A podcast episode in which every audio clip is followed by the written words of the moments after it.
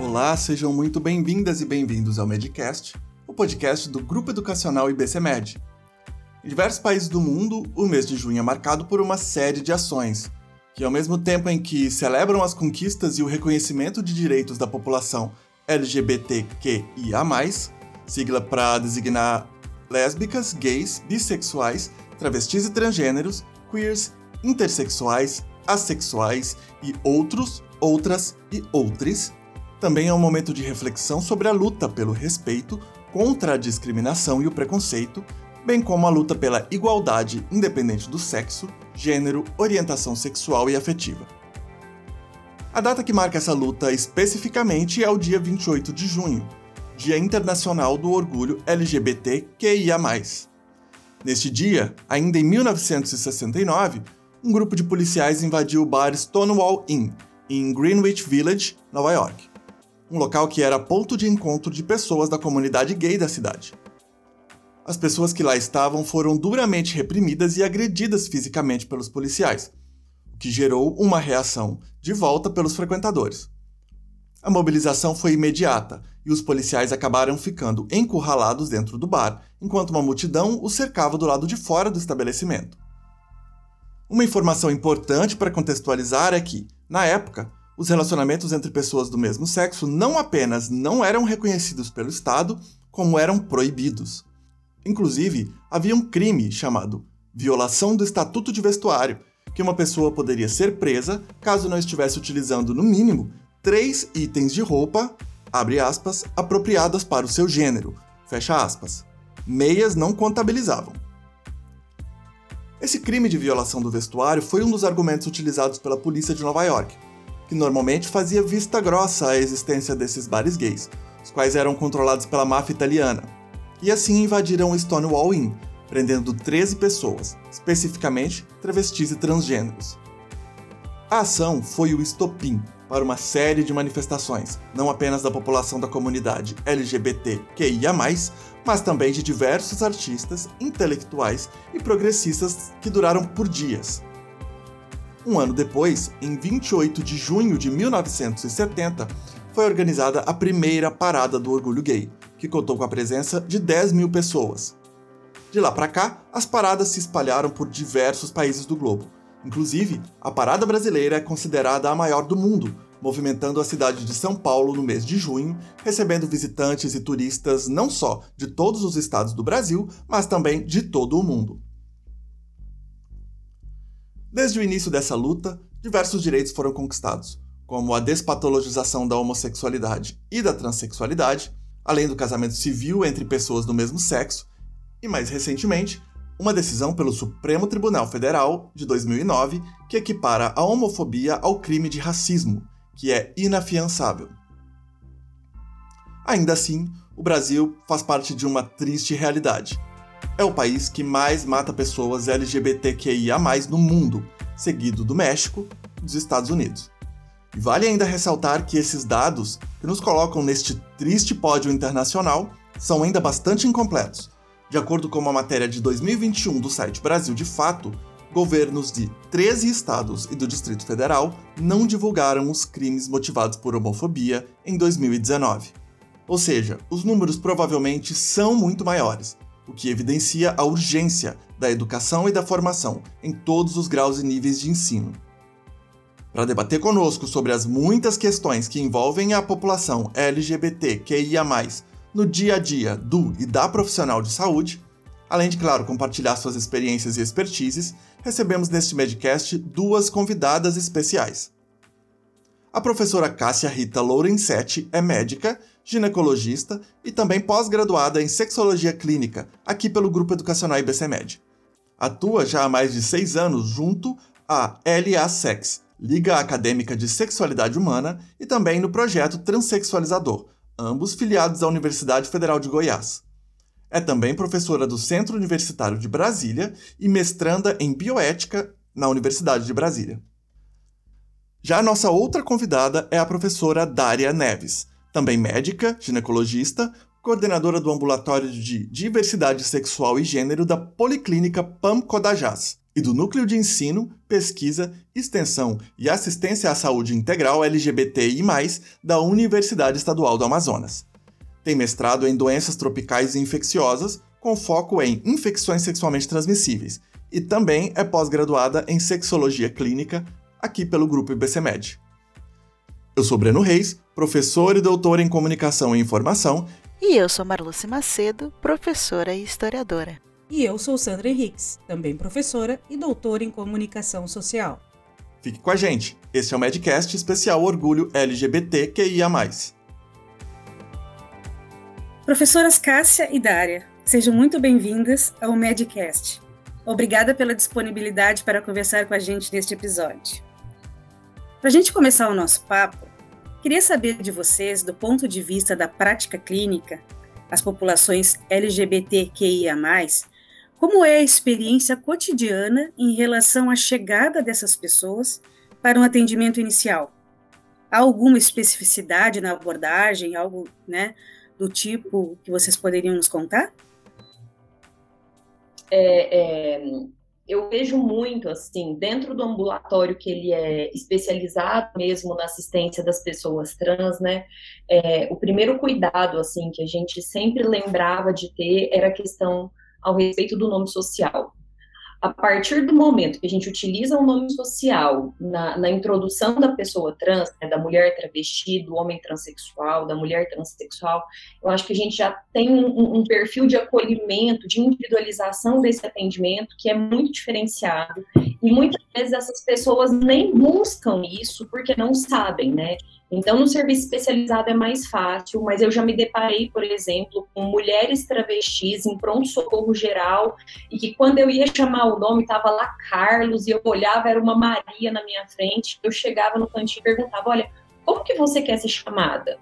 Mas, doutora, meu nome é Maria. E eu falava: Olha, tudo bem, Maria, então vamos para sua consulta. E muitas vezes elas falavam: Nossa, é a primeira vez na vida que alguém me chama pelo meu nome aqui dentro do hospital nunca tinha acontecido. Então, acho que a primeira, o primeiro cuidado é esse, né? E eu acho que o segundo cuidado muito é não fechar as perguntas, né? Porque a gente às vezes é, é, traz conosco certos preconceitos que nem são maldades enormes, mas assim, por exemplo, quando a gente atende no ambulatório de ginecologia uma mulher que está numa relação homoafetiva, né? Muitas vezes a gente pergunta como que é o nome do seu marido, do seu namorado, então, tentar deixar as perguntas mais abertas, né? Você tem parceria sexual, né? Com quem você se relaciona? Se importa de falar o nome dessa pessoa? perguntas mais amplas, que não fechem é, é, essa questão heteronormativa, né? Acolhe bastante é, é toda a população LGBTQIA, na verdade, né? É, eu concordo com você, Cássia. É, eu também é, desde o início, a gente adotou a questão do nome social, inclusive porque nos locais de atendimento as pessoas desconhecem né, a portaria, desconhecem é, a questão do nome social no cartão do SUS, que vai dar direito, inclusive, a questão desse nome ser é, preservado, ser colocado em todos os seus exames que vão vão sair, que nós vamos solicitar. Então, isso é um avanço que nos ambulatórios especializados a gente tem que, que vencer e, isso vai ampliando. É muito comum nas unidades básicas de saúde, nos prontos-socorros, nos, nos hospitais privados, nas clínicas privadas, as pessoas desconhecem essa questão do nome social e não respeitam. Mas mesmo sem desconhecendo essa questão do nome social, quando você se depara com aquele atendimento, eu costumo dizer muito isso para os meus alunos, nós estamos atendendo pessoas. Então, o que, que custa perguntar? Qual é o seu nome? Primeira coisa, se a pessoa se intitula pelo aquele nome, respeite. E no decorrer ali do atendimento, você vai justamente sabendo as questões pessoais daquela pessoa e respeitar isso. Então, esses conflitos, inclusive com o nome social, eles hoje aqui no estado do Amazonas nós já temos inclusive portarias específicas estaduais, nós já temos a política de saúde LGBT que ia mais da, do Estado, estamos ampliando a política municipal justamente para gerar esse respeito todo. Né? É, outras questões no atendimento é justamente é, reeducar a equipe ali toda do atendimento, o acolhimento dessas pessoas de uma forma humana é, e que todos ali se entendem. Porque essa questão dos pronomes ainda gera muito conflito. É, porque nós estamos dentro de situações que aquele momento ali eu atendo uma mulher cis, e depois eu vou atender uma mulher trans, e depois um homem trans, e aí me chega uma pessoa não binária, e, e a gente ainda se confunde um pouco com o pronome, mas não é questão de desrespeito, né?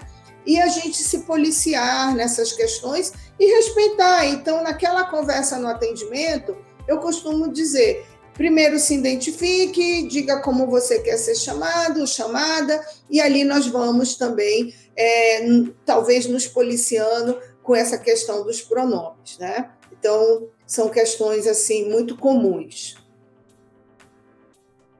Uh, professoras, em uma conversa né, anterior com a professora Ana Canosa e com o professor Eliezer Berenstein, uh, foi ressaltada a ausência de uma formação de base nas graduações em medicina, no que se refere à diversidade, que pode levar futuramente na atuação de profissionais, né, na atuação profissional de médicas e médicos, uh, a um desconhecimento, né, por assim dizer, de características dessas pessoas, desse público. Né.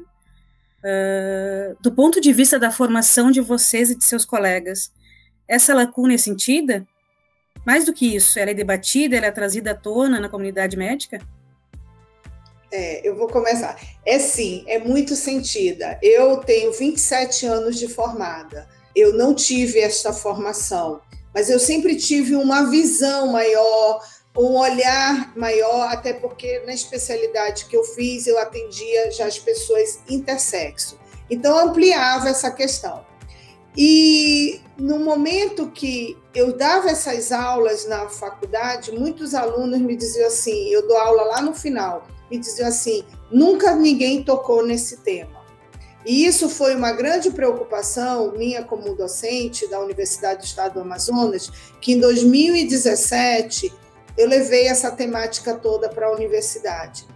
E aí nós resolvemos fazer um evento dentro de um congresso é, local mesmo da universidade e criamos lá, eu e um grupo de professores, o primeiro Congresso de Saúde LGBT. Lotou lotou o auditório, porque os alunos queriam conhecimento, os alunos, inclusive muitos alunos nossos, queriam visibilidade nisso. E daí começamos a introduzir. Tivemos que enfrentar é, comitês de éticas transfóbicos, tivemos que enfrentar outros colegas docentes que não entendiam por que, que nós estávamos falando dessa temática, mas nossos alunos nos questionavam, nossos alunos pediam que essa temática fosse é, cada vez mais sido colocado em temas, em aulas, desde lá do início da graduação e não só lá no final do internato.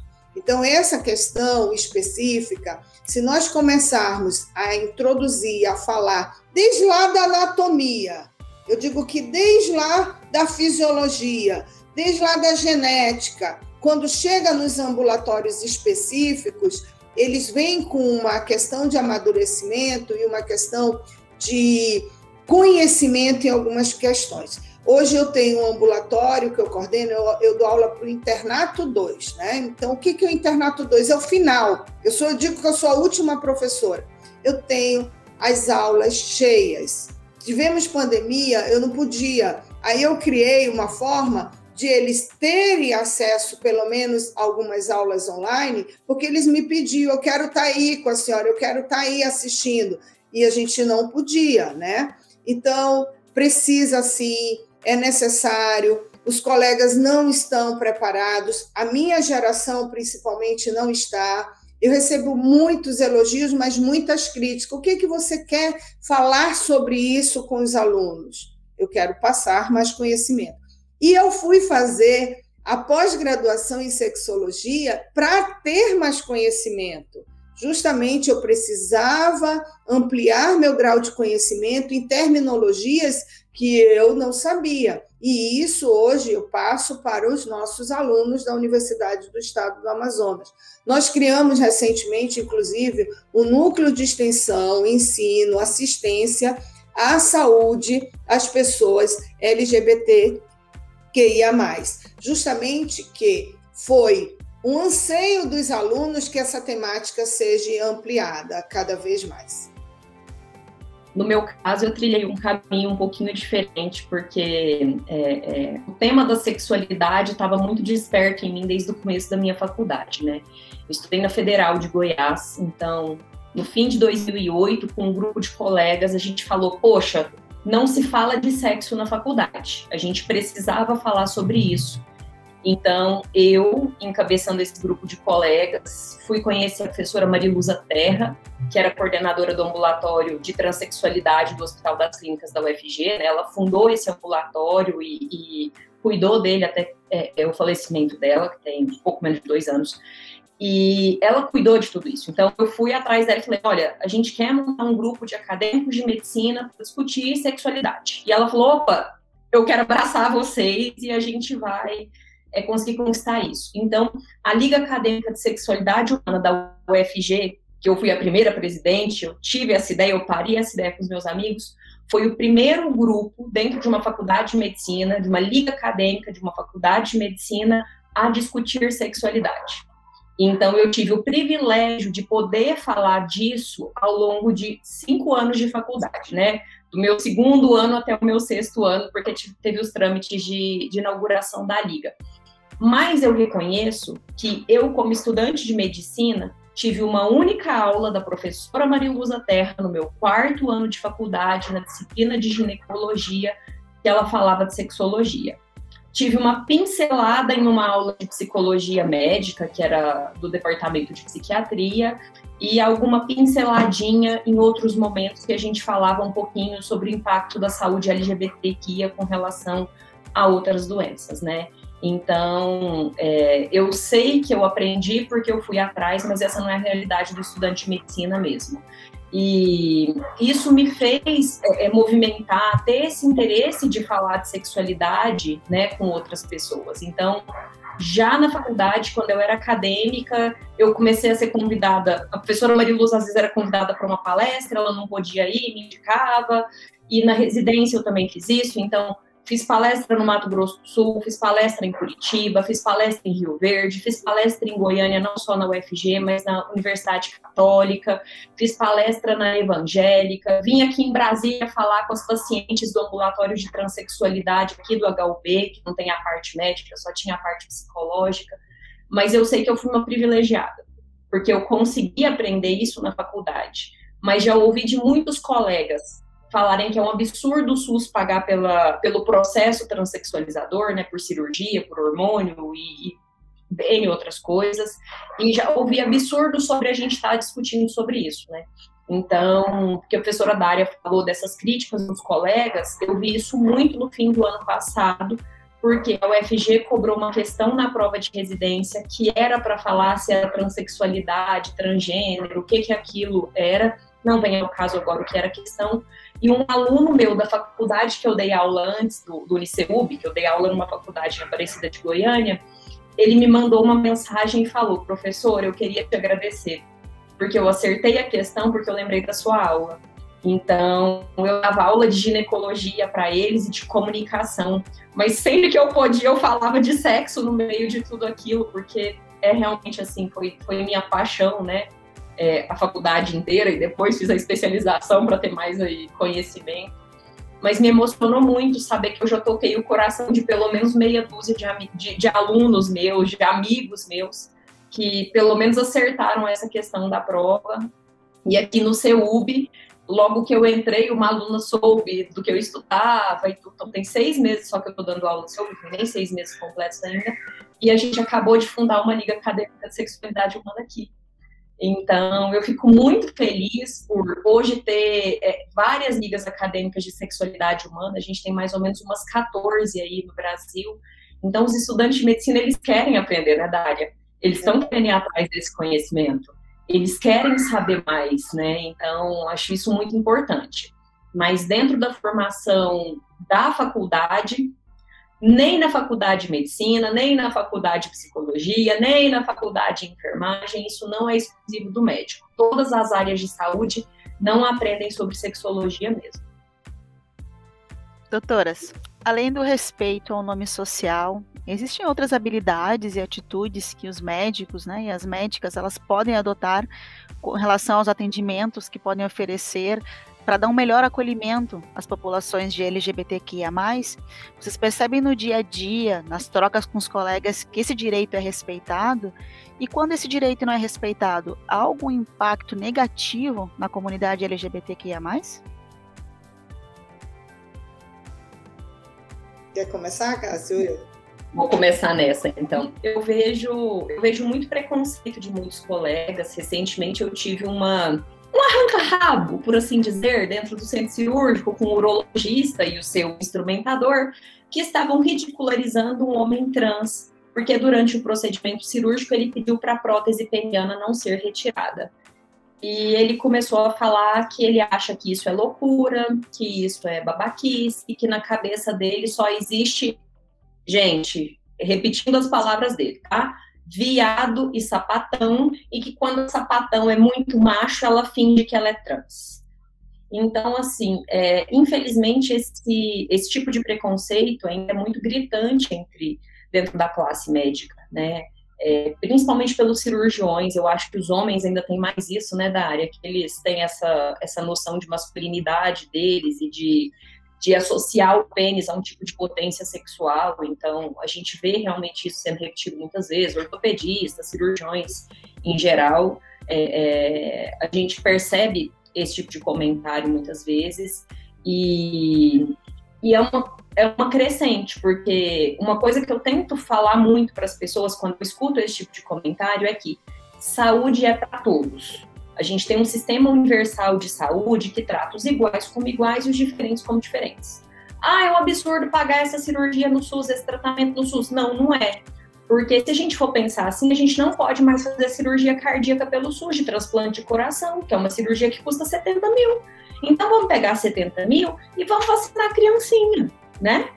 Então, assim, a gente percebe na cabeça das pessoas que vem justificativas que são preconceitos. Então, acho que o cuidado principal aqui é quebrar esses preconceitos, é tratar a pessoa com respeito, é não ficar partindo do pressuposto que a pessoa trans, a mulher, o homem trans, sofreram algum tipo de trauma, de violência e por isso viraram trans, que a gente escuta muitos profissionais de saúde repetindo isso, né? É, é, entender que isso não é mania, não é aprendizado, não é a novela que ensinou isso para as pessoas. A gente já sabe que existem traços genéticos aí associados à transexualidade, o professor Saulo que me ensinou.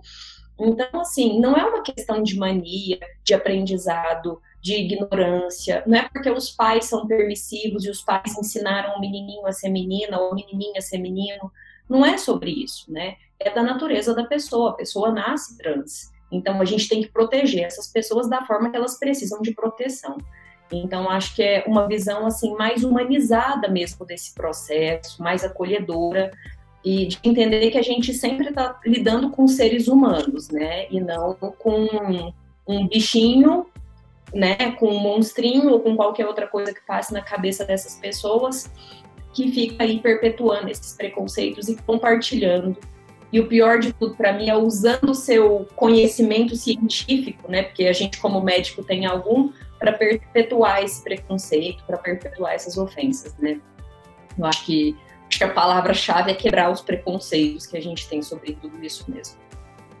É isso mesmo, as peculiaridades nesses atendimentos, cada vez mais a gente tem grandes exemplos quando vai atendendo essas pessoas, porque é, as pessoas primeiro têm o preconceito para depois fazer o acolhimento. Então, se ela está ali como um profissional realizando um procedimento, ela não tem que estar tá questionando é, esses atendimentos. Eu tenho alguns exemplos ó, de uma pessoa, um homem trans, que é casado com uma mulher trans, é, é lá do nosso ambulatório, e, e que eu coloquei um DIL, porque ele pediu um DIL, entendeu? E para ele, essa questão da menstruação não era. pronto, foi atendido lá no local de emergência porque estava com uma dismenorreia e aquela pessoa que estava lá, um profissional médico, se nega a atender porque é um homem trans.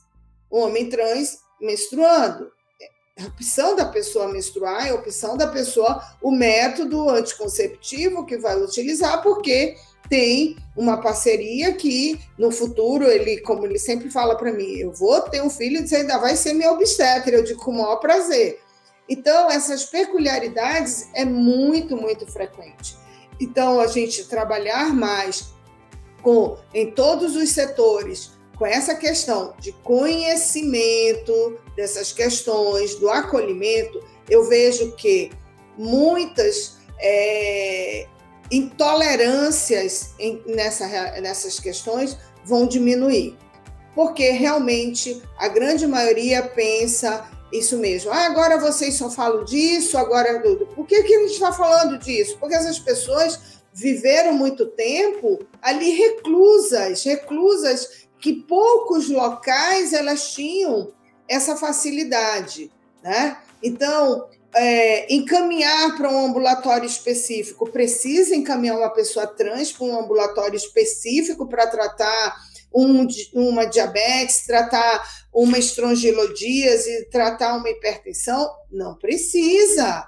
Né? A, a portaria, inclusive, do processo transexualizador fala isso: a porta de entrada é a unidade básica de saúde, nós estamos atendendo pessoas. Então, cabe sim é, que as pessoas se familiarizem mais essas questões e entendam que estamos atendendo pessoas, mas não estamos atendendo gêneros específicos. E muitos se confundem com essas questões e aí fazem ainda muitas piadinhas ou se deixam de atender, que também é um direito daquele profissional que não queira, mas também não maltrate, né? Passa para um outro colega, naquele setor, no serviço, também é um direito mas é a questão do maltrato, das piadas, da, dessas questões peculiares que ali uma pessoa está ali em atendimento de algo, de um transtorno patológico específico e não do seu gênero. Então, a gente ainda tem muito, muito que trabalhar com essas questões realmente para que melhore a cada vez mais o acolhimento é, das pessoas trans e, e também dos intersexos. É, professoras, em relação a isso, né, a gente né, compreende que uh, em muitos casos a população LGBTQIA+, muitas vezes é excluída mesmo, né, uh, do Serviço Único de Saúde, então, do Sistema Único de Saúde, né, por justamente essa falta de acolhimento, né. Mas a gente sabe, inclusive pela portaria, que o cuidado integral, né, a população LGBT é um direito adquirido, garantido. Né? Mas como né, orientar esses profissionais no dia a dia, né, principalmente que trabalham né, nesse sistema único nosso público, a fazer essa primeira né, orientação, essa primeira consulta, né, como a gente poderia indicar para eles como se portar, né, nessa conduta inicial, porque os profissionais, né, se os médicos e médicas muitas vezes não estão uh, capacitados, né, para o tratamento com o público LGBTQIA+, uh, os outros profissionais de saúde também, como vocês já comentaram, não estão, né, não, não tem essa formação nas faculdades, né, humanizada em relação às populações. Uh, como é que vocês poderiam nos orientar, né, orientar os colegas de vocês que vão ouvir o nosso podcast, a realizar esse primeiro tratamento, a modificar suas atitudes na condução clínica, né, deste público? Eu costumo falar isso nas minhas aulas diariamente, que estão ali atendendo uma pessoa. Eu digo isso muito, muito para os meus alunos. É profissional da área de saúde, nós estamos ali porque queremos. Fomos estudar medicina, enfermagem e todas as outras áreas de saúde porque quisemos. Então, aquela pessoa que nos procura, ela vem por algum motivo. Então, nós estamos atendendo uma pessoa, né? E não o seu gênero, a sua orientação sexual. Eu acho que é o primeiro ponto. E a partir daí, respeitar as escolhas pessoais. Eu faço muito isso no atendimento da seguinte forma: eu vou direcionando o atendimento normal, suas queixas, né? Tudo aquilo que nós aprendemos, queixa principal, a história patológica, o que que levou aquela pessoa ali. E nenhum momento, só lá no final, porque como eu faço um atendimento em ginecologia e eu trato uma mulher trans como se ela tivesse mesmo em consultório ginecológico, inclusive na hora do exame, a posição e tudo, e o homem trans também, porque tem uma peculiaridade nesse atendimento, é, que jamais eu vou entrar nas interlinhas da forma da sua sexualidade, só se aquela pessoa verbalizar, porque ali eu não estou fazendo um atendimento de terapia sexual, que ela vai verbalizar algumas questões dessa. Ali eu estou fazendo atendimento médico. Então, eu, eu costumo ensinar isso aos meus alunos, eu acho que os profissionais que não tiveram essa experiência que nós temos, ou esse aprendizado na faculdade, ele tem que pensar dessa forma. Né? Ele está ali tratando, é, diagnosticando para tratar alguma peculiaridade naquela pessoa. Então, eu vejo que desta forma que a maioria dos, que os profissionais de saúde devem agir, pensar e agir. Tá? E aí, no atendimento específico, nós respeitarmos. Então, por exemplo, na ginecologia, uma mulher trans, eu vou tratá-la como uma mulher, eu vou examiná-la igual que eu examino uma mulher cis. Inclusive, até eu digo isso, na mesa ginecológica, eu a coloco em posição ginecológica. E alguns me dizem, mas você vai examinar um pênis? Eu digo, por que não? Eu tenho que ver ali algumas questões, tá? Que algumas, inclusive, é, tem aquela disforia, né, com a sua genitália, e ela passa a perceber que aquela genitália que está ali na frente, é, naquele momento, não é o mais importante. Tá? Com homem trans também em uma consulta ginecológica. Tem peculiaridades específicas? Alguns colegas acham que não. O homem trans, é, ele tem aquela questão com a sua mama. Então a gente respeita aquela questão da mama, muitos ainda não tiveram oportunidade da questão cirúrgica, alguns ainda querem usar a, o banner na, na, na, consulta. A gente pode respeitar isso, né? Dependendo da idade, os screens de exames que a gente vai pedir com a idade. E no momento do exame da genitália, porque o uso do hormônio que ela está usando vai ocasionar algumas atrofias, o que que me custa usar um espéculo menor? O que que me custa é, lubrificar aquele espéculo, né? E que, porque alguns a gente tem que fazer o exame ginecológico, a coleta do corpo citológico, o que, que custa? A gente tem esse material no nosso consultório, nós precisamos ter esse material.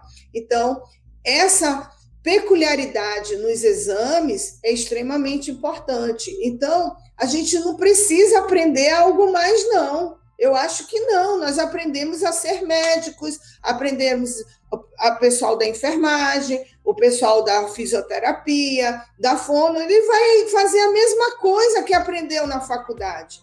A questão do gênero daquela pessoa não vai mudar nossas condutas. Então, eu costumo passar isso muito para os meus alunos da graduação, do internato, e eu acho que dessa forma a gente vai conseguindo é, mudar, porque a anamnese, a história clínica, o exame físico, ele não vai mudar. Né? E os diagnósticos que nós vamos fazer. Eu penso dessa forma. É, é, eu acho isso muito importante porque, assim, eu vejo que às vezes as pessoas fazem um, um circo de horrores quando elas se deparam com alguém em algum tipo de sexualidade distoante da cis heteronormativa, né?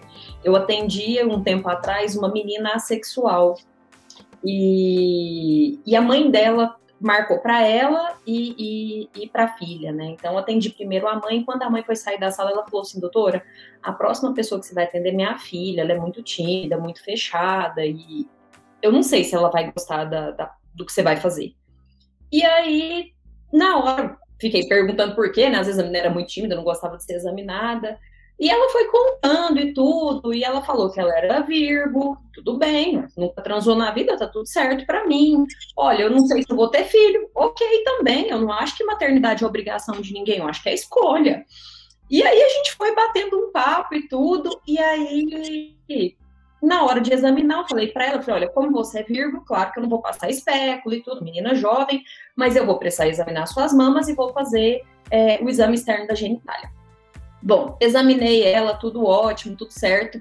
Quando foi um pouquinho mais tarde, a mãe me mandou uma mensagem no Instagram agradecendo. Falou, doutora, a minha filha nunca se sentiu tão à vontade numa consulta médica.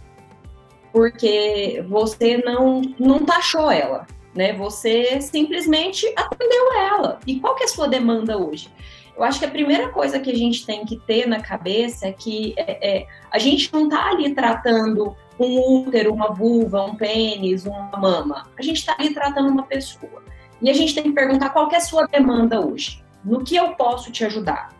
Se essa pessoa é cis, se ela é trans, se ela é bissexual, se ela é, é, é homossexual, se ela é agênero, se ela é assexual, se ela é intersexo, isso não me interessa. Eu estou tratando a demanda da pessoa.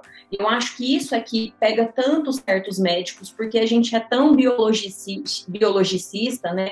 A gente é tão corporal, a gente é tão cartesiano na medicina que a gente aprende, que as pessoas não entendem que às vezes a demanda de quem está ali na frente não é sobre o corpo dela, a demanda, às vezes, é uma dor de cabeça, que não tem nada a ver com a transexualidade.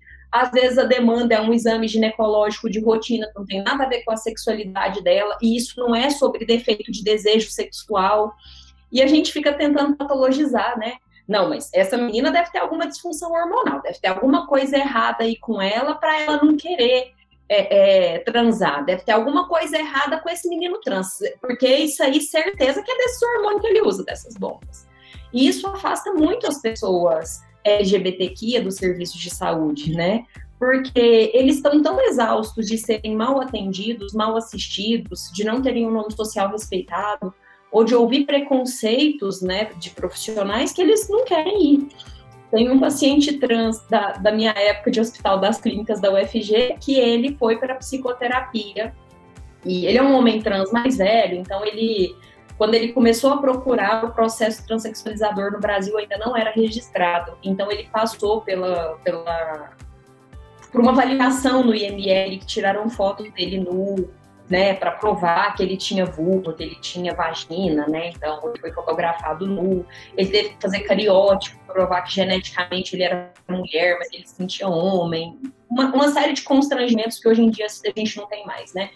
E em uma avaliação dele com uma psicóloga, que era uma psicóloga freudiana, assim, freudiana, freudiana e total Freud ali, pega na mão de Freud e vai, ele, ele foi questionado se, na verdade, o problema dele não era inveja do pênis.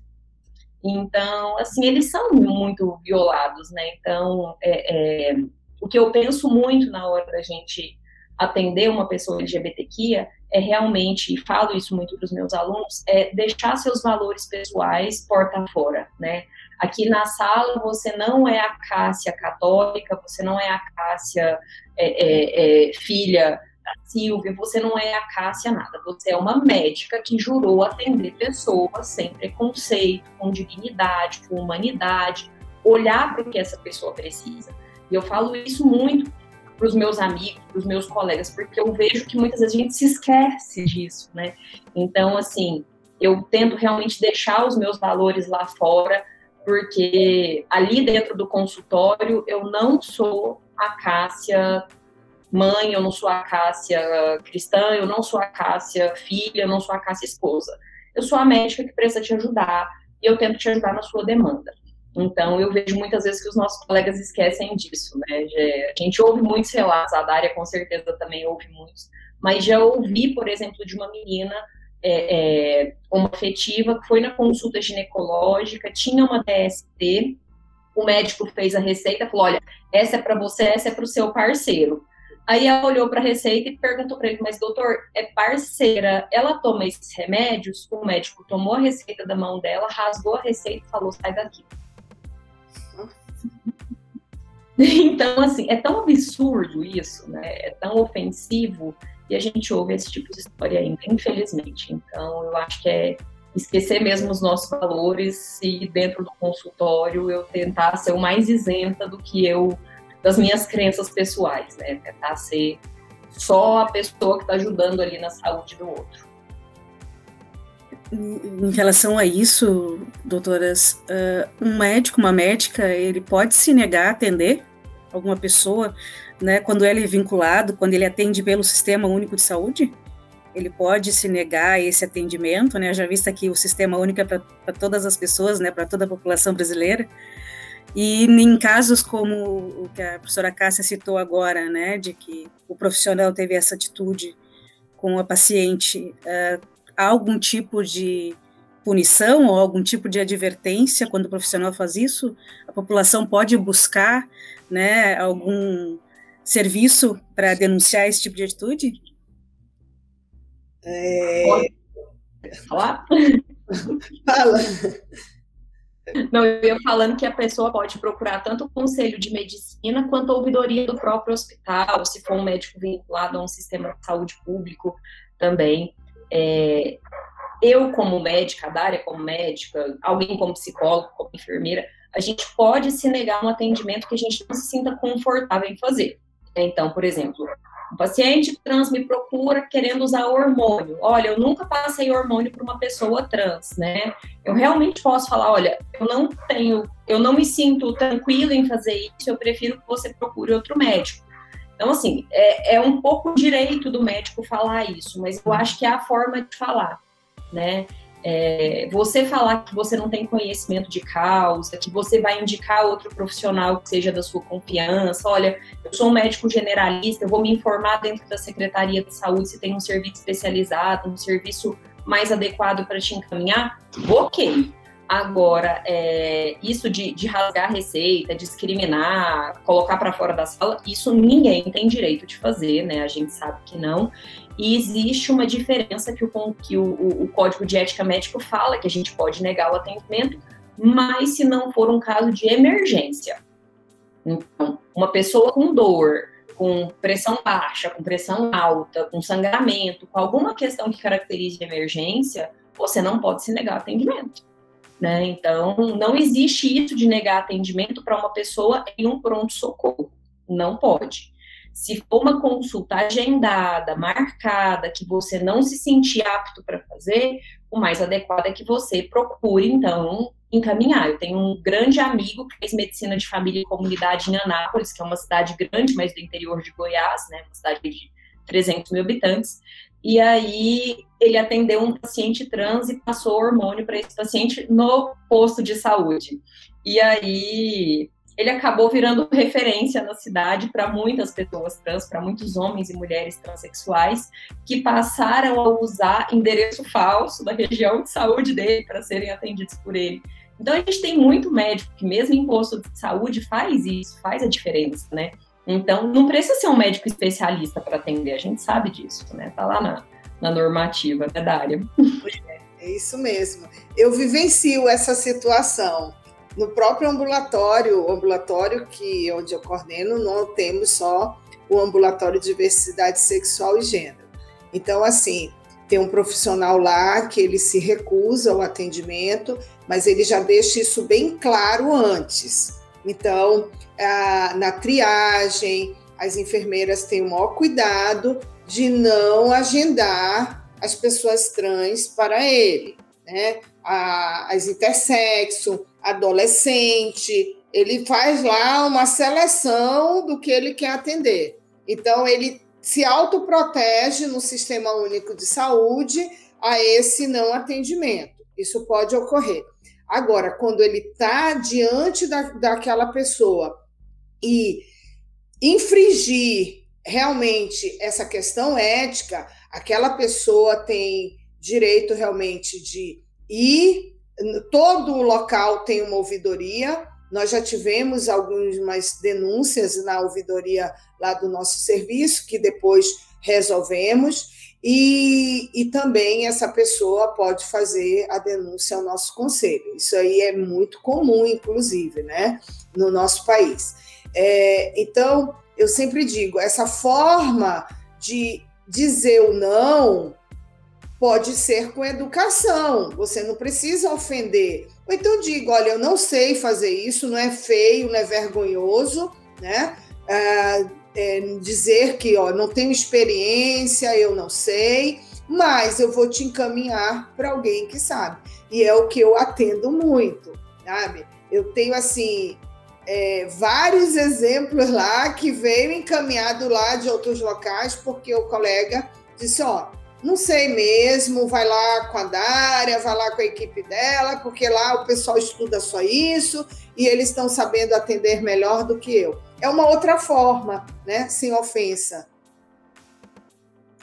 interessante e importante essas experiências que doutor, as doutoras compartilharam com a gente, né? Até eu gostaria de saber se vocês poderiam compartilhar talvez algum outro caso, alguma outra experiência que talvez tenha sido marcante para vocês, ou uma conduta utilizada numa consulta por vocês ou por algum colega que fez a diferença, né?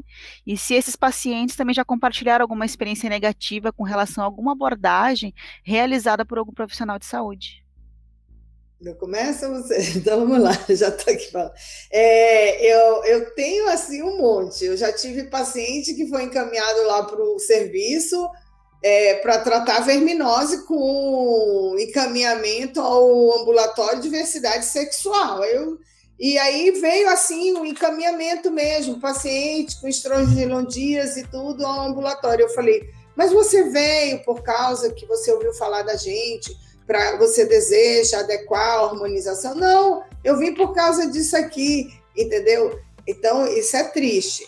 É, a questão, ainda agora até dei como exemplo, né, é, de homens trans que são encaminhados para gente porque as pessoas se recusam a fazer o exame físico em um homem trans. Eu, eu já tenho vários encaminhamentos por causa disso. Encaminha para fazer o corpo citológico de um homem trans lá no ambulatório.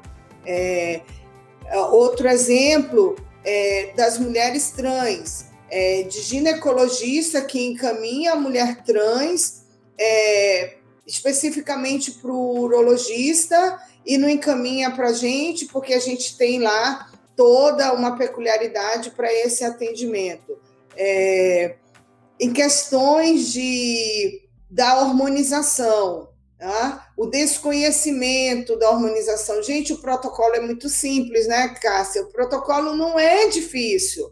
Não é, é muito, muito simples. É saber fisiologia, é saber um pouco de farmacologia. Não precisa ser especialista para fazer a hormonização. E encaminham demais porque não querem aprender, não querem é, pensar um pouco mais, às vezes eu digo isso, não quer pensar um pouco mais, né? É, então, isso é extremamente comum nos nossos ambulatórios é, encontrarmos situações como essa. É o descaso mesmo, é o não querer com essa população, tá? É, hoje mesmo eu tive atendimentos é, de lesões de HPV que foi encaminhado para lá. É, hoje eu tive dois atendimentos de lesões HPV, o, o ambulatório atende tudo a demanda que vem, mas eu acho que tratar uma lesão, que foi o que eu, eu tratei hoje, isso pode ser feito na UBS, isso pode ser feito lá. É, aí mandou só porque lá é um ambulatório de diversidade sexual e gênero. Porque não, essa pessoa só pode ser atendida lá. Não é assim. Né? Voltamos ao que acabamos de conversar. É, nós estamos tratando pessoas, nós estamos examinando pessoas e o atendimento ali vai ocorrendo de forma normal. A gente até agradece quem caminha para lá, porque essas pessoas acabam sendo melhores acolhidas, o ambulatório está crescendo muito, o ambulatório hoje já tem outros serviços, outras pessoas que procuram a gente, que quer aprender, que quer levar adiante é, em outras universidades. Então, acho que esse olhar diferente, essas mudanças a gente vai conquistar, mas que não deveria ser dessa forma, né? É, então, são, assim, inúmeros atendimentos, justamente por uma questão de um pouquinho mais de leitura, de conhecimento, para mudar, para modificar a forma de você atender melhor. Que eu acho que foi isso que eu fui buscar quando aceitei é, criar um ambiente específico. Acho que o que a Cássia falou aí, desde lá na faculdade, se interessou. Então, esses profissionais estão precisando um pouco disso também, de mudar, de ter uma mudança nesse olhar, nesse conhecimento e favorecer com que essas pessoas não sejam tão maltratadas e deixem de ser atendidas por peculiaridades muito sugêneres ali no atendimento normal de qualquer pessoa. Eu, assim, como professora de, de, de, duas faculdades, né, assim, que eu dei aula, são faculdades novas, particulares e tudo, me formei não tem tanto tempo assim, vai completar oito anos agora que eu me formei, e dentro da UFG, assim, eu percebo muito que a gente não falava em populações negligenciadas, e eu acho que nenhuma faculdade fala sobre isso. Então, eu sinto um despreparo muito grande na gente falar em populações negligenciadas, não só a população LGBTQIA, mas a, a, a população em situação de rua, a população que tem drogadição na, na história pessoal, na, né, seja passada, seja futura, seja atual, o que, que, que essa pessoa tem, é, as populações que são vítimas de infecções sexualmente transmissíveis, né? Então, eu vejo como a gente se porta nessas situações, como a gente, a gente se comporta, como a gente fica cheio de dedo, cheio de medo, né? A gente vai fazer um parto de uma paciente que é HIV positivo, fica todo mundo, ai meu Deus, vamos fazer desse jeito, tudo. Às vezes nem segue o protocolo do Ministério da Saúde, que teve mudança, porque ai, fica com tanto medo de contaminação e de dar alguma coisa errado. Então, é, é, eu acho que isso mexe muito com a gente, né? A gente tem que Acho que a faculdade de medicina precisa olhar para a população negligenciada de uma outra forma, né? A gente precisa ter um ambiente para discutir as populações negligenciadas do Brasil, que não são poucas, né? A, a população indígena. E eu acho que tomar um cuidado muito com isso que a Dária comentou, né? Eu fui atrás de buscar conhecimento para poder saber que nome dar sem ofender, né? Então, entender como as pessoas gostam de ser tratadas, a gente ia aprendendo aos pouquinhos, né, sobre pessoas aí não binárias, sobre as pessoas assexuais, que uma vez eu falei errado que era sexuada, então, assim, eu acho que a gente tem que ir aprendendo mesmo todos os dias, né, e sobre essas experiências negativas, já contei várias, elas são muitas, né, na verdade, mas uma me marcou muito, eu me lembrei agora, quando eu era residente de ginecologia ainda, é, eu recebi uma ligação é, numa sexta-feira à noite, porque uma paciente trans do nosso ambulatório tinha introduzido um, um OB na neovagina dela, né? Era uma neovagina de retalho intestinal, então cortou um pedaço do intestino para fazer uma vagina para essa moça e ela perdeu esse OB. O OB ficou retido na vagina. E aí o pessoal do hospital do interior tentou tirar, não conseguiu. Essa moça tentou ir no Hospital das Clínicas, é, é, tentaram retirar, não conseguiram. Aí me ligaram sexta-feira, 11 horas da noite, para eu ir lá, 11 horas, não, umas 9 horas da noite, para eu tentar tirar. Eu tentei tirar, não consegui. Aí ela foi para outra maternidade de Goiânia, que é uma maternidade chamada Dona Iris. A hora que eu me deparei com ela, eu falei: opa, o que, que você está fazendo aqui? Você tinha que estar tá lá no HC, não vem para cá não, porque, né? É, ficou todo mundo assim, uma mulher trans com OB na vagina, como que a gente vai tirar isso? Ficou todo mundo assim, naquele susto, com medo de lesionar a neovagina dela, né? Eu falei, não, vamos pro HC de volta. E aí no dia seguinte conseguiram fazer uma, uma esteroscopia nela, né? Passaram um esteroscópio, parece um endoscópio, de, de endoscopia do estômago, e conseguiram visualizar esse OB.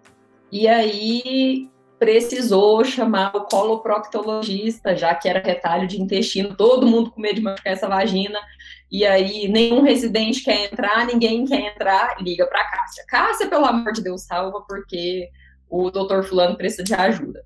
E ficou uma coisa muito incrível, porque ele entrou na neovagina dela, olhou de um lado, olhou do outro, não viu absolutamente nada, falou, não, invenção dela, esse OB não tá aqui perdido. A hora que ele foi tirar a câmera, eu vi um reflexo branco. Falei para ele, doutor, volta que eu vi uma luz branca, volta ali. E lá estava o bendito do OB perdido, né? Ele encapsulou a, a vagina dela, abraçou ele. Mas eu fico pensando assim, a, a, a dificuldade que a gente enfrenta, porque a pessoa percebe que tá todo mundo cheio de dedos, que todo mundo tem medo de tocar, que todo mundo tem medo de mexer, que todo mundo tem medo de falar.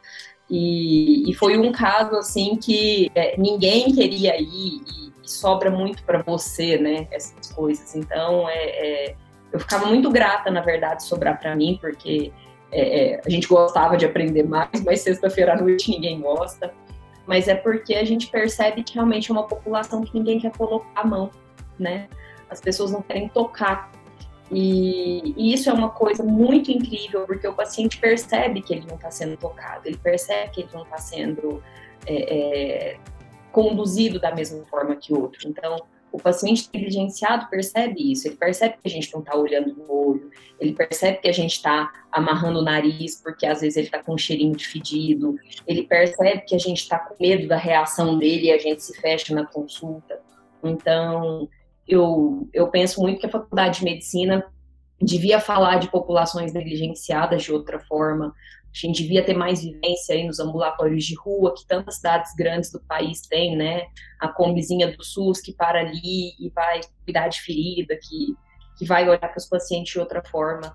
Então, é, eu acho que falta muito isso, assim, essa, essa humanização da pessoa negligenciada e não pensar que a pessoa negligenciada se encontra naquela situação porque ela quer, né? É, para mim foi um tapa na cara um dia que um enfermeiro foi fazer uma palestra e ele comentou que a maioria das pessoas em situação de rua vão para a rua porque sofrem violência doméstica, né? Então, fogem para a rua porque não querem mais apanhar em casa, não querem mais ser humilhados em casa. Então, acho que a gente tem que aprender isso para a gente quebrar o ciclo de violência, porque na verdade é uma violência contra a pessoa, né? Quando a gente não toca, quando a gente não olha, quando a gente não vê. E um problema simples, né, Dália?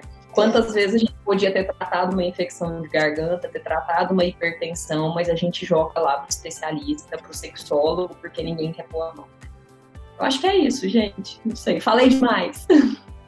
Não, foi ótimo. Até diante desses casos, dessas experiências, né, que as doutoras relataram, qual o impacto que esse atendimento, né, seja ele positivo ou ele negativo, ele é observado na população? As doutoras acham que esse impacto promove o retorno do paciente ao ambulatório?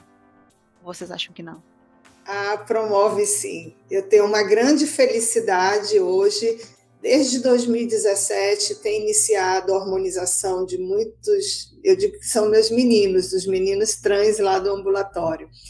E vê-los chegar, como eu comecei, é, cabisbaixos, é, nem, nem queriam responder àquela fase ali inicial de anamnese. E hoje, vê-los chegar com a transformação física que eles desejam e de uma forma que vem com aquela autoestima melhorada, isso daí não tem, a gente sente-se assim que fizemos o nosso papel, né, como profissional, mas como pessoa.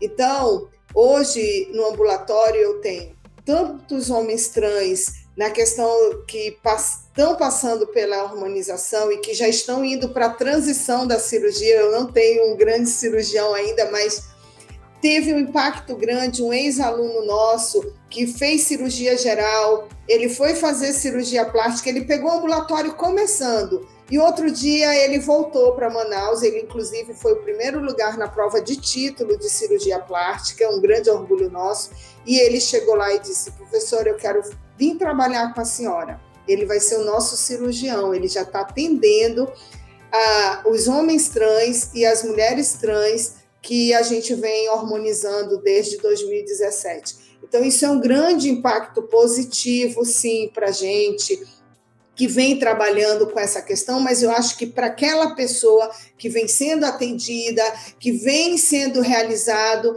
os desejos dessa pessoa. É, na semana passada, é, eu comandei aqui em Manaus um grande projeto de prevalência em STs, hepatite virais e HIV, que chama Transodara. Então, no norte foi o nosso ambulatório. Em plena pandemia, em plena pandemia, eu tive Covid, eu quase morri. Deu uma parada em tudo, porque a gente tinha segurança e tudo. E aí, quando foi novembro, nós tivemos que reiniciar porque tinha prazo ali para o projeto terminar. O nosso N era para ser 300, nós fomos 342. Onde é que eu quero chegar? Hoje eu atendo os resultados positivos. Infelizmente, nós estamos tendo uma prevalência elevada na questão das ISTs, né? E é meu, meu carro-chefe, realmente, né? Do que eu faço. E aí, semana passada, eu atendi uma mulher trans, uma é, mulher trans, travesti, ela é também moradora de rua, em uma situação muito degradável. E ela foi justamente para receber o resultado do seu exame, que os exames de teste rápido já sabia, quase todos positivos, infelizmente. E eu vi aquela questão do silicone dela, deformando o corpo dela todo com a região da perna já ali com áreas, né, de flebite e tudo. Mas o que que ela queria? Ela só queria a receita para pegar a penicilina porque ela estava novamente com lesão de sífilis. Só que eu falei: não, não é só isso. Tem mais coisa aqui. Você deixa eu te examinar? E fui examinar e percebi todas essas peculiaridades e adentrei ela a tudo que eu precisava pedir de exame. E ela insistia: eu não quero saber disso, eu não quero saber disso, eu só quero a minha receita. Ela já sabia até o que ela ia usar. E aí nós, de uma forma de acolhimento, fomos explicando. E ela saiu dizendo: Eu nunca tinha sido atendida em nenhum lugar. Eu tenho medo de vir ao hospital. Eu tenho medo de vocês. Ela disse: Eu tinha quatro alunos comigo. Vocês nos dão medo. A gente está lá na rua porque a gente não tem para onde ir.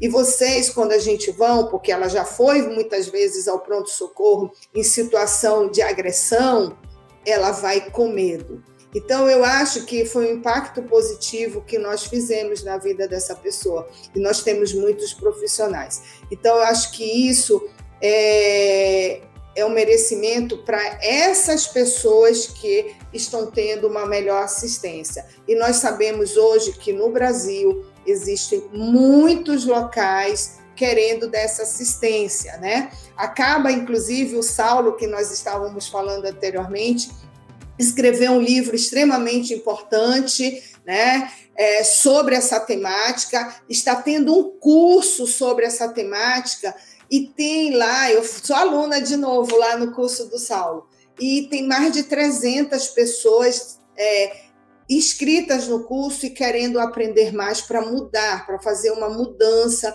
no atendimento dessas pessoas. Então, vai ser um impacto muito positivo, porque hoje e futuramente essas pessoas vão começar a identificar os locais que elas podem ser atendidas de forma digna, com acolhimento, com respeito e com continuidade, porque muitas vezes elas vão em lugares passageiros, são maltratadas, mal assistidas, tem ali uma assistência, não estou dizendo que não deixam de ter, mas elas têm medo de voltar, né? E ampliação de serviços, mais pessoas interessadas é, em aprender, ter um olhar diferente para isso, é justamente acolher todo todas as pessoas, né? Independente do seu gênero, independente da a questão da sua orientação sexual, independente, inclusive, Cássia colocou um problema muito peculiar, né? As, as pessoas que vivem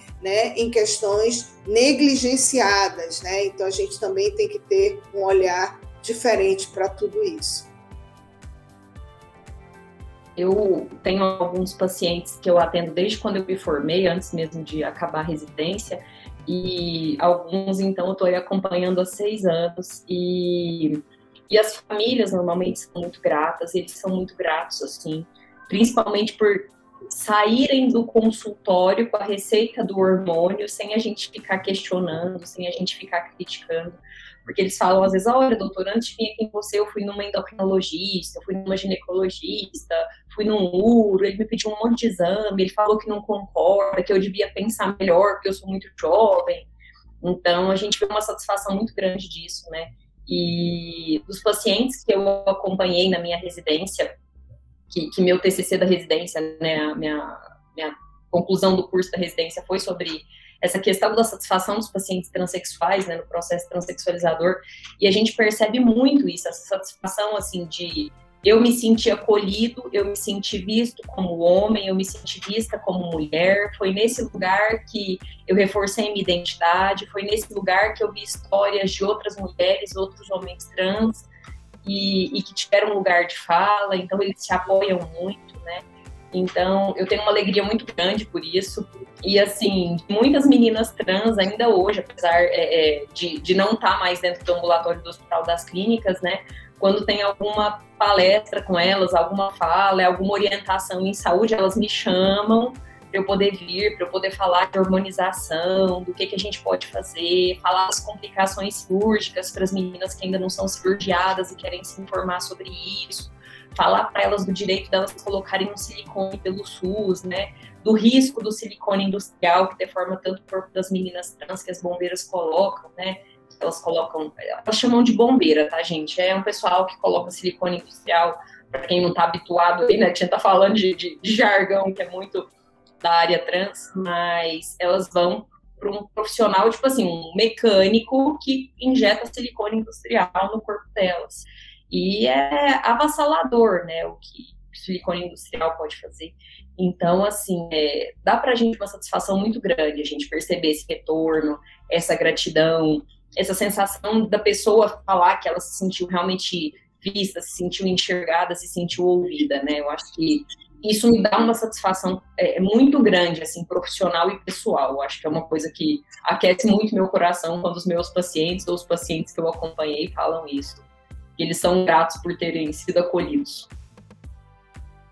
Professoras, muito obrigada pelos esclarecimentos tão importantes que vocês fizeram uh, né, relatando suas experiências, relatando né, o dia a dia dos ambulatórios, seus ambulatórios e consultórios, e também mostrando né, que uh, a importância de que para os profissionais da saúde que a importância está no atendimento às pessoas, né, respeitando a diversidade, né, respeitando a dignidade das pessoas, com afeto e acolhimento. Uh, então, nós temos muito a agradecer a vocês duas nessa participação nesse nosso podcast. Mas antes de encerrar, eu queria deixar livre uh, para vocês, se vocês quiserem dar mais alguma dica, alguma outra orientação, né, para a gente finalizar a nossa, a nossa entrevista. Eu que agradeço, eu agradeço é, o convite, né, o convite dos nossos professores. Quando recebi o convite da Ana Canosa, eu digo, meu Deus, ela lembrou de mim. Isso foi assim, sabe? Eu respondi na hora lá. Mas assim, é, após é, fez eu ampliar, inclusive, meu olhar mais pelo atendimento que eu fazia. E eu acho que é, as pessoas que vão nos ouvir, se elas estão indo por esse caminho, elas serão é, futuros profissionais com um melhor olhar, um melhor brilho, é, um conhecimento peculiar e que vão justamente é, melhorar o atendimento a toda essa população é, que vem sendo muito questionada, muito discriminada. Né? Então, é, quem vai nos ouvir, fica aí essa mensagem: é, acolham, mas tenham conhecimento para esse acolhimento, criem novos serviços. É, o trabalho de vocês vai ser é, reconhecido pelas pessoas que vocês vão atender. Né? O, o, o, depois as outras questões vêm junto. Né? Se os que vão nos ouvir já fazem parte de serviços de ensino, levem esse tema para os seus alunos, porque eles estão assim desejando justamente que se fale mais sobre esses temas. Se não, dentro dos hospitais, das instituições privadas, nós precisamos também vencer. Eu costumo dizer que abrimos portas eu, na minha experiência, eu enfrentei a Universidade do Estado do Amazonas, onde sempre tive um grande acolhimento, eu posso dizer isso, da reitoria ao o núcleo ao qual eu pertenço, mas tivemos que romper é, alguns é, sítios específicos, como a questão de é, gabinetes específicos, tivemos que vencer secretarias de saúde, acéfalas. Eu que fiz a denúncia ao Conselho Estadual de Saúde do Estado do Amazonas, porque as secretarias de saúde dos estados de vocês não estão fazendo a parte dela. As secretarias municipais não estão fazendo a parte dela. E cabe a quem tem todo esse interesse começar a abrir essas portas, sim. É, é muito importante abrir essas portas. E a partir do rompimento dessas portas, a gente consegue vencer e acolher muito mais essa população. Eu agradeço esse momento, né? espero sempre colaborar com o IBCMED, o qual eu fui aluna com muita satisfação. Eu, eu programava minhas viagens, sabe, assim, todas, aquele momento, eu, eu queria estar ali aprendendo cada vez mais com aqueles professores todos, e um, eu tenho, assim, um carinho muito especial pela Ana, pela Silvia, pelo Saulo, pelo doutor, eu não sei pronunciar o nome dele, Eliezenberg, né? eu me confundo, mas por todos que nos deram um pouco do conhecimento deles para fazermos, né? Eu me considero uma profissional um pouquinho só e a cada dia eu quero aprender mais é, toda essa questão da sexologia humana. Muito obrigada. Eu queria dizer aí para os meus colegas que ouvirem isso que como formadores de opinião, que nós médicos ainda somos no Brasil, a gente ainda é muito respeitado por ser médico, né? Apesar de todos os pesares, é, a gente tem que se posicionar sim para as populações negligenciadas e a gente tem que usar o nosso lugar de fala, o nosso lugar de conhecedores para a gente combater a violência, né? Principalmente aí a violência de gênero, não só contra as mulheres trans, os homens trans, mas as próprias mulheres. A gente precisa usar essa nossa força para fazer justiça dentro dos centros de saúde, dentro dos hospitais. Eu acho que isso é muito importante. E, e, e, eu acho que a gente falar de saúde das pessoas trans, né, não só de saúde física, mas de saúde mental, de acesso à hormonização adequada, de acesso à cirurgia, se essa for uma demanda das pessoas trans, é muito importante até para a gente proteger as pessoas trans da violência, né? E hoje uma notícia me entristeceu muito, que eu sigo a ANTRA, né, que é a Associação Nacional de Travestis e Transsexuais, que uma mulher trans foi queimada viva num cais no Recife. E esse tipo de notícia, duas, três vezes por semana, a gente acessa, às vezes até mais. O Brasil é o país recordista do mundo em assassinato de pessoas trans. Então, a gente precisa falar disso, a gente precisa falar disso dentro da faculdade de medicina, né? Então, não desistam aí se vocês gostam desse tema, é, chamem a gente para bater um papo, é, organizem núcleos acadêmicos, ligas acadêmicas, projetos de extensão, para a gente fazer com que esses temas sejam cada vez mais respeitados, sejam cada vez mais populares dentro da academia, né? E para que a faculdade de medicina comece a falar sim de populações negligenciadas, porque a gente precisa falar desse tema, a gente precisa ter um olhar aí é, mais humanístico para as pessoas negligenciadas, porque infelizmente a gente ainda não tem. Né? É, eu acho que era isso. Muito obrigada pelo convite, obrigada a todos os professores do BCMED, assim, carinho muito especial por todos vocês. Ana, muito obrigada pela indicação, se você ouvir isso. Professor Saulo aí, que fala tanto de, de transexualidade também, foi um prazer imenso. E muito prazer, Sandra Marluz, por ter conhecido vocês. É, muito obrigada por tudo, viu? Professora Dária, obrigada também, foi um prazer imenso, muito sucesso. Eu que agradeço, eu que agradeço. E eu quero conversar mais com você, porque você me deu aí umas ideias da, dessa fase aí toda que você faz. Eu conheci a professora que você citou. É, eu fiz parte do, do, da formação com o Ministério da Saúde e também lá do pessoal da, da, do Albert Einstein em São Paulo. E no grupo que eu fui, ela estava e ela era muito falante, ela contando a experiência dela, ela também foi uma das pessoas que me incentivaram a criar o ambulatório, né? E infelizmente é, no outro curso que teve, ela já não estava presente, foi quando nos avisaram que ela tinha falecido, né? Então, assim, você teve agora uma função de continuar o trabalho dela, viu? né? Porque plantar sementinhas que ela deixou. É mestre. Eu digo isso sempre para os meus alunos. O aluno tem que superar o mestre, tá? Então, siga aí nessa sua função, né? Que vai ter um caminho muito bonito. Está tendo já, tá, Cássia? E Sandra, Carluce, obrigada, tá? Mais uma vez pelo convite. Estende a todos lá do IBCMed. E eu quero fazer outros cursos lá também. Com certeza, doutora. É. Nós que agradecemos, foi esclarecedor, foi emocionante.